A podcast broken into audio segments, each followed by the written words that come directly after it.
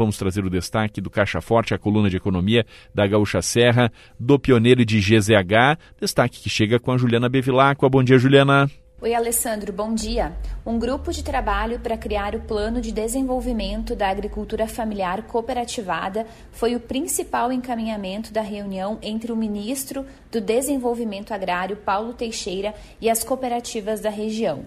O encontro foi ontem, após a abertura da Festa da Uva, na Cooperativa de Agricultores e Agroindústrias Familiares de Caxias do Sul, a CAF. Conforme o diretor executivo da Federação das Cooperativas Vinícolas do Rio Grande do Sul, a FECOVINHO, Hélio Marchioro, uma reunião virtual entre as cooperativas e o governo federal será realizada até o final do mês para traçar as principais estratégias. O setor quer resolver questões urgentes, como a falta de insumos e o aumento do custo da produção, mas também quer ter um plano a longo prazo. E neste sentido, a reunião foi muito positiva. Os representantes das cooperativas também aproveitaram o encontro para agradecer o trabalho da Companhia Nacional de Desenvolvimento, a CONAB. Alessandro.